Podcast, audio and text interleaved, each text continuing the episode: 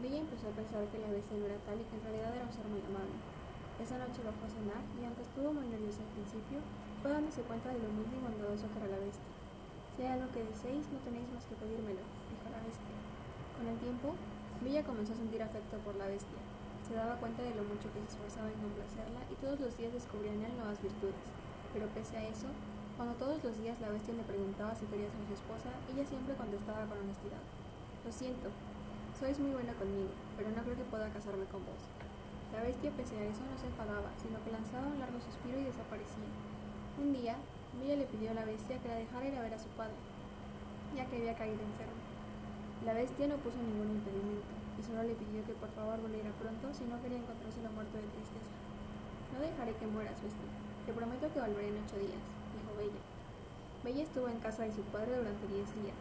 Pensaba ya en volver cuando soñó con la bestia yacendo en el jardín del castillo medio muerta. Regresó de inmediato al castillo y no lo vio por ninguna parte. Recordó su sueño y lo encontró en el jardín.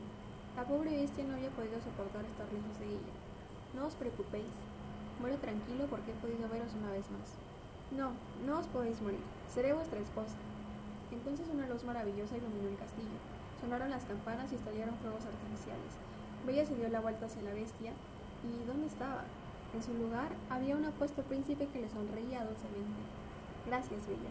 Habéis roto el hechizo. Un hada me condenó a vivir en esta forma hasta que encontrase a una joven capaz de amarme y casarse conmigo y vos lo habéis, lo habéis hecho. El príncipe se casó con la bella y ambos vivieron juntos y felices durante muchos, muchos años.